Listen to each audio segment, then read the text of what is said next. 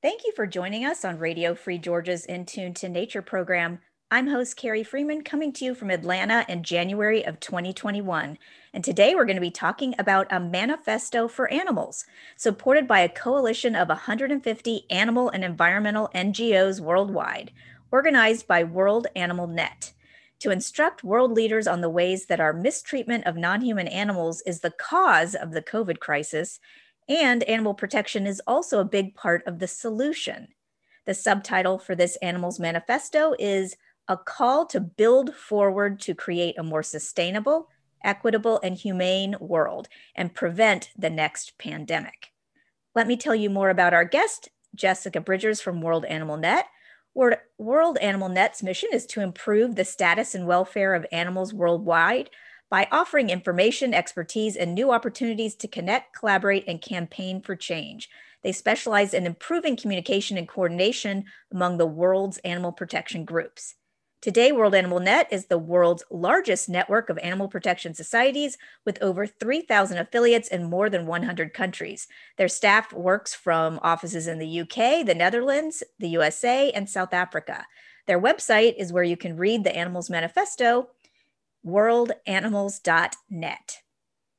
Our guest today is Jessica Bridgers. Jessica is the executive director at World Animal Net, having received a bachelor's in biology with minors in chemistry and anthropology from the University of New Mexico. She combines a scientific background with a passion for animal protection. She completed her master's in animals and public policy from Tufts University and internships with the Humane Society International, Animal Protection of New Mexico, and the New England Anti-Vivisection Society before arriving at World Animal Net.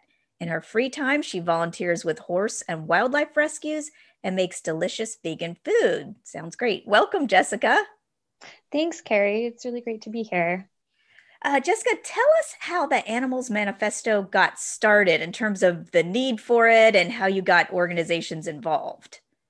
Sure. So yeah, since 2014, World Animal Net has hosted a group called the International Policy Forum, and that's been a platform for policy experts from about 22 animal protection organizations and representing every region of the world to come together and share information and collaborate on advocacy opportunities. And so in the wake of COVID-19 last spring, the IPF asked us if we could have a special meeting on how the animal protection organizations that are members of this group could build a joint, response to the crisis. Good. And so what came out of that meeting was that we needed a joint manifesto. And just to back up for a minute, because I'm an American and I think most of the listeners are also in the US, manifesto wasn't necessarily my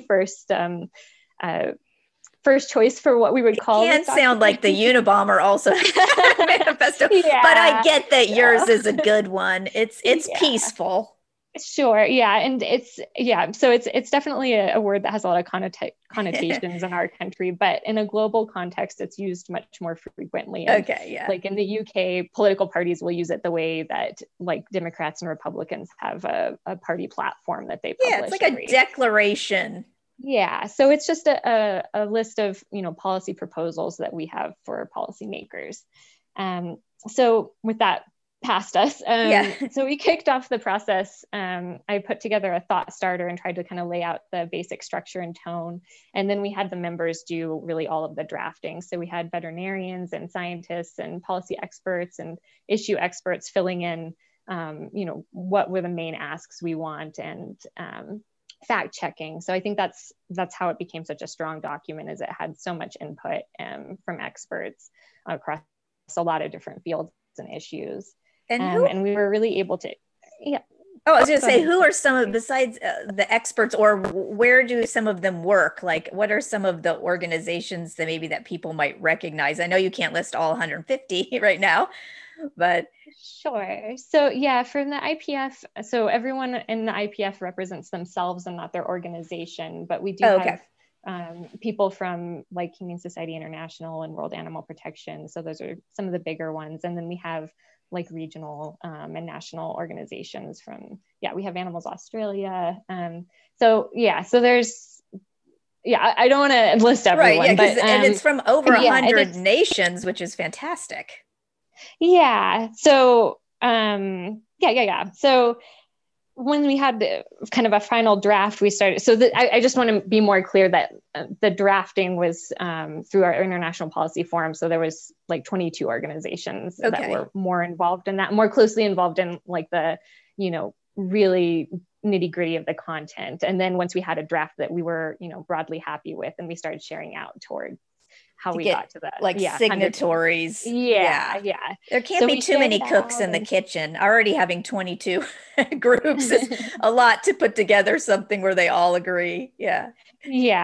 So, so we launched it originally on World Animal Day, which is October 4th. And at that point we only had, I think 70 supporting organizations. And then after that, through the course of the fall, we actually, as of this week, we have 170.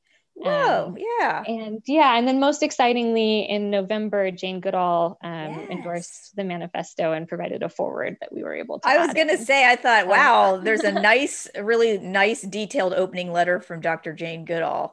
So that's fantastic. And we're going to talk a little bit more about this at the end, but who were you writing the manifesto for in terms of like the policy recommendations? Who's supposed to heed this advice? Yeah, so we are primarily targeting the manifesto towards international policymakers.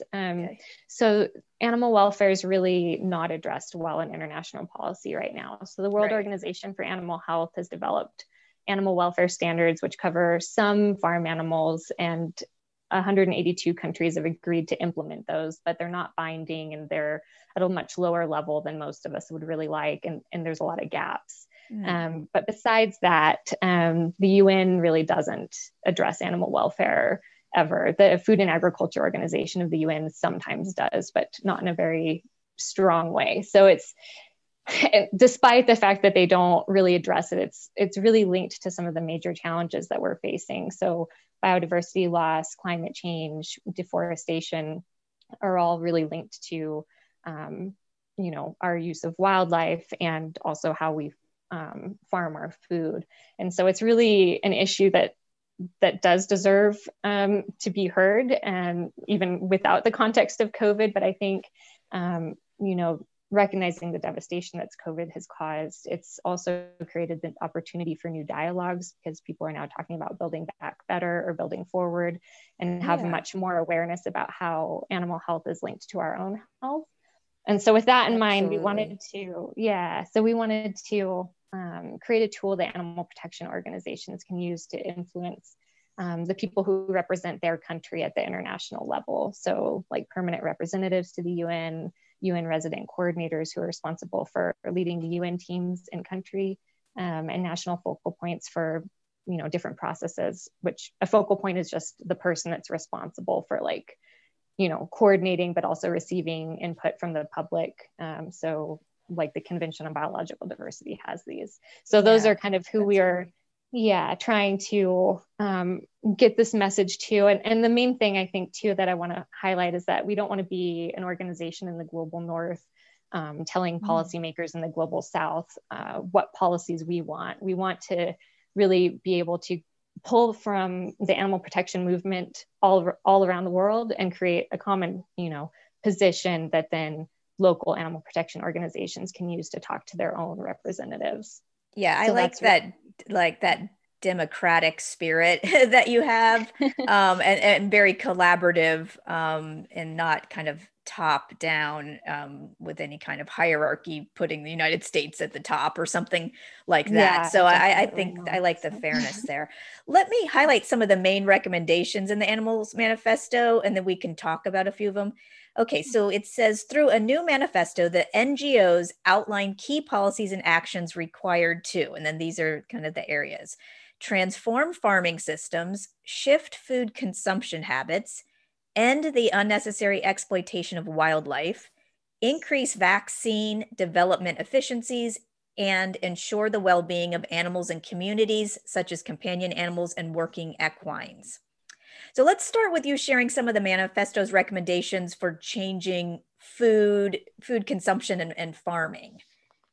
Sure. So I would just start with like a bit of context of you know, how we selected these issues. So obviously these are ones that, you know, we have long seen as major risks for, you know, future pandemics and have been warning about. But so in July, there was actually a really important report from UN Environment and the International Livestock Research Institute that highlighted 7 of the key risk factors for future pandemics. And actually the first 3 were increasing demand for meat, and second was industrial farming, and the third was exploitation of wildlife. Right. And so we chose those 3, and then we added the vaccine efficiencies, because there's a lot of duplication in animal research that is unnecessary. And so this is obviously a problem in the context of COVID. Sure. And then also how animals and communities have been, the restrictions and shutdowns have restricted the care that goes to those animals. So that's why they were included. So coming back to food and farming, since, you know, the UNEP report highlighted increasing demand for meat and industrial farming. So the demand for meat is actually a huge problem globally for, you know, it's one of the leading causes of biodiversity loss, and it's a huge contributor to climate change. And in fact, humans account for only 36% of the biomass of mammals, and then wild mammals account for 4%, but 60% is actually domesticated livestock. Oh my gosh, I know, that's terrible. Like what we have done to change the whole dynamic of who's on this planet by just breeding animals for our consumption, then murdering them and mass producing them. Powerful statistic. Go ahead. Yeah. So, I mean, and a lot of people aren't aware of this because they never see it in their day-to-day life. So because we are trying to produce so many animals, we have to, you know, raise them in very factory-like conditions that are very cramped and unhygienic. We use a huge amount of antibiotics just to keep them healthy through the course of their short lives. And it's a huge source of pollution and a huge risk for zoonotic disease, obviously. So this is the reason we chose to look at this. And so we looked at both the consumption and production sides. And so trying to change consumption patterns towards less animal heavy diets. Right. So we recommended that policymakers look at the Eat Lancet Commission report, which is a report that came out a few years ago now. I've covered that on this show, the EAT Lancet report on like sustainable food, because it's very recommends plant-based diets for the most part. Exactly. Yeah. So, I mean, to try to find that sweet spot between healthy and sustainable diets, it has to be lower in animal products. So, and in order to achieve that, because those sorts of diets are not affordable for most of the world's population, we really have to start changing the way we have our tax and subsidy architectures for food systems. So right now, meat and dairy products are in many countries much cheaper than they're artificially cheaper because of the subsidies going into them. Right. So what we need to do is begin to actually tax the products that are less healthy and less sustainable and more of a risk for zoonotic disease. So taxes on meat. Yeah. Which is something that has actually been, you know, discussed by the EU and some the International Food Policy Research Institute has done some work on that as well. And then we need to be providing subsidies towards healthy food. So we have to just make those diets easier for people to, you know, choose on a day-to-day basis. And we also need to increase our education and awareness programs and pair that with labeling schemes so that people have the knowledge to make good decisions. And they can also tell easily and transparently which products help them make, you know, those purchases. Right. And then we need to increase investment in plant-based alternatives to make those more affordable and more widespread. And we also need to set standards for public procurement. So that's like when the US, you know, sources food for the National Lunch Program, for example. Right. Setting standards for that makes a huge difference in, you know, what's normalized in terms of where food and how food is produced. And then for on farms, we would like to see reduced stocking densities and eliminating the use of cages and crates. And instead ensuring that when livestock are farmed, that the conditions on the farms are better so that animals have adequate space to engage their natural behaviors. that the farms address species-specific needs, that they reduce stress levels, which can actually cause weakened immune systems, and that puts, you know, more risk of zoonotic disease right. outbreaks and spillover. And we need to end the need for routine mutilations like tail docking and castration and beaking, which are usually, done without pain management, and just all around ensure that animals are healthier, and that will greatly reduce our, you know, our risk and also improve their welfare.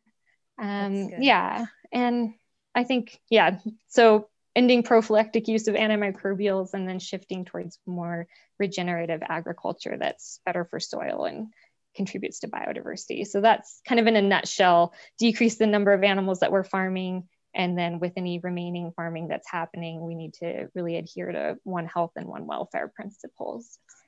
And yeah, I'm glad you mentioned one health and one welfare. I'm going to get to that in a second. I just want to say, if you're just joining us on Radio Free Georgia, this is In Tune to Nature, and I'm host Carrie Freeman, interviewing Jessica Bridgers, Executive Director of World Animal Net, who coordinated a coalition of 150 eco and animal NGOs globally to publish the Animals Manifesto report in October 2020, a call to build forward to create a more sustainable, equitable, and humane world and prevent the next pandemic. The Animals Manifesto is found at the website worldanimal.net. Jessica, you mentioned about incorporating one health and one welfare into policies. Most of us probably are not familiar with that. Could you briefly tell us what one health and one welfare means? Sure. So I'll start with one health.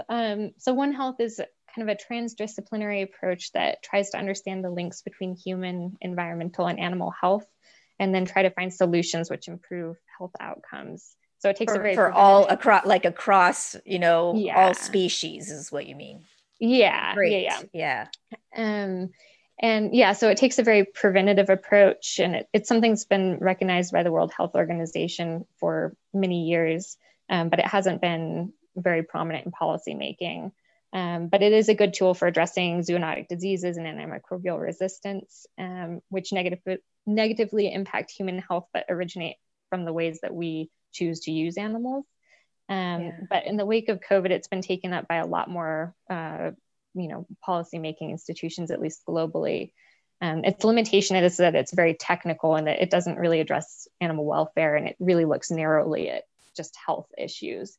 So what one welfare adds is that it still focuses on animals, humans, and the environment, but it takes a more holistic approach. I mean, COVID impacted livelihoods, it impacted our economies, like it had a lot of knock-on effects that weren't just related to health.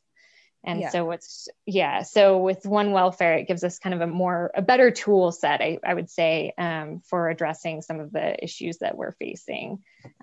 So like food security and livelihoods, climate change, it gives us a better tool. And it also ensures that animal welfare isn't overlooked.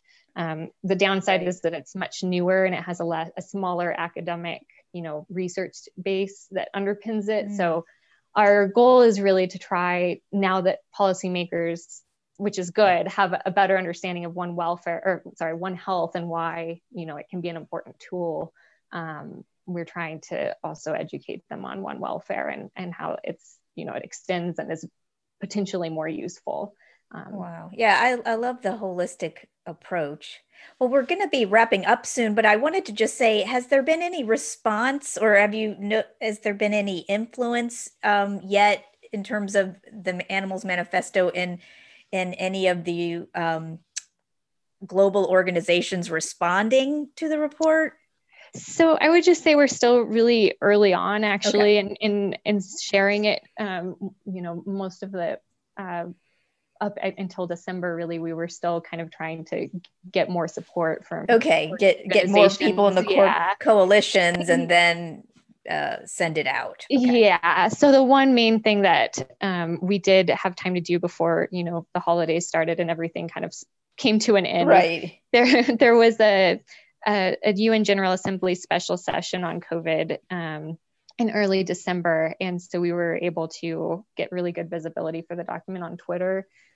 So for most of these UN meetings, there'll be a hashtag for the event, and when you look at that hashtag, you'll see like delegates and ambassadors and leaders of different institutions sharing their perspective and making statements. And so we were able to, with the organizations that signed on, kind of retweeting and liking each other's posts, we were able to get it really high on that feed for, you know, most of those, the days that that meeting took place. So that was very good. And I think, you know, hopefully it's been seen, but in general, we still, I think the year ahead will be a lot busier for actually getting it to policymakers. So last year, a lot of major negotiations were postponed because of COVID, and now they've been stacked on top of what was supposed to already happen this year, which was already a lot. So the next couple of months will obviously be quiet, but towards the end of the year and in early 2022, there's going to be major conferences on the environment, on biodiversity,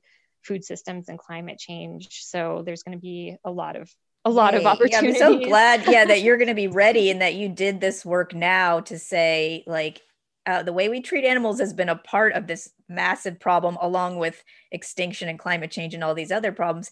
And, you know, so this has to be thought of in the solution. Plus, it's just the right thing to do. So I think it's fantastic. Now, how could any interested listeners help circulate the Animals Manifesto, and maybe who should they send it to if they were interested? Sure. So the best way, the best option for sharing it is to use a bit.ly link that we've created. So it's bit.ly/animalsmanifesto. And that can you repeat that? Sure. BITLY. Yeah. bit.ly/animalsmanifesto.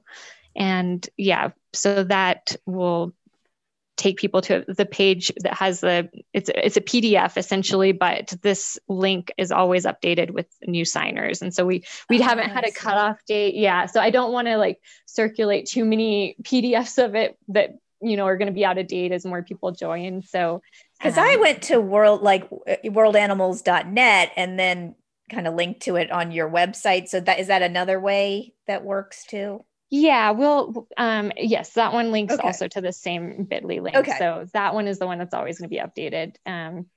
Yeah, so that should be fine too. Yeah, so. And if they were going to send it, like, should they send it to like the, their State Department of, or like to the president of their nation, or? So yeah, the State Department should be fine. If they, we actually have for our many countries, we've actually tracked down the contact details. So if people are interested in contacting the types of policymakers that we are trying to, you know, get this message out to, then they could contact us at info@worldanimal.net, and then we can set them up with like sample letters. I like that. info@worldanimals.net is your email. Yeah, worldanimal.net. Worldanimal.net. Okay. Yep. And yep.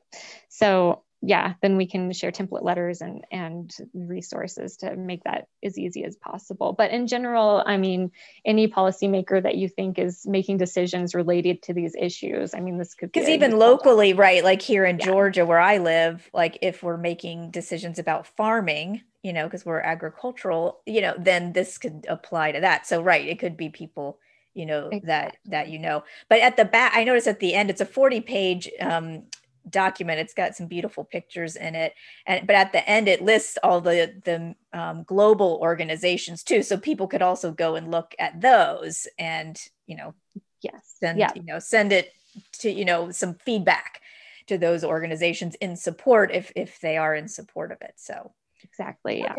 That's great.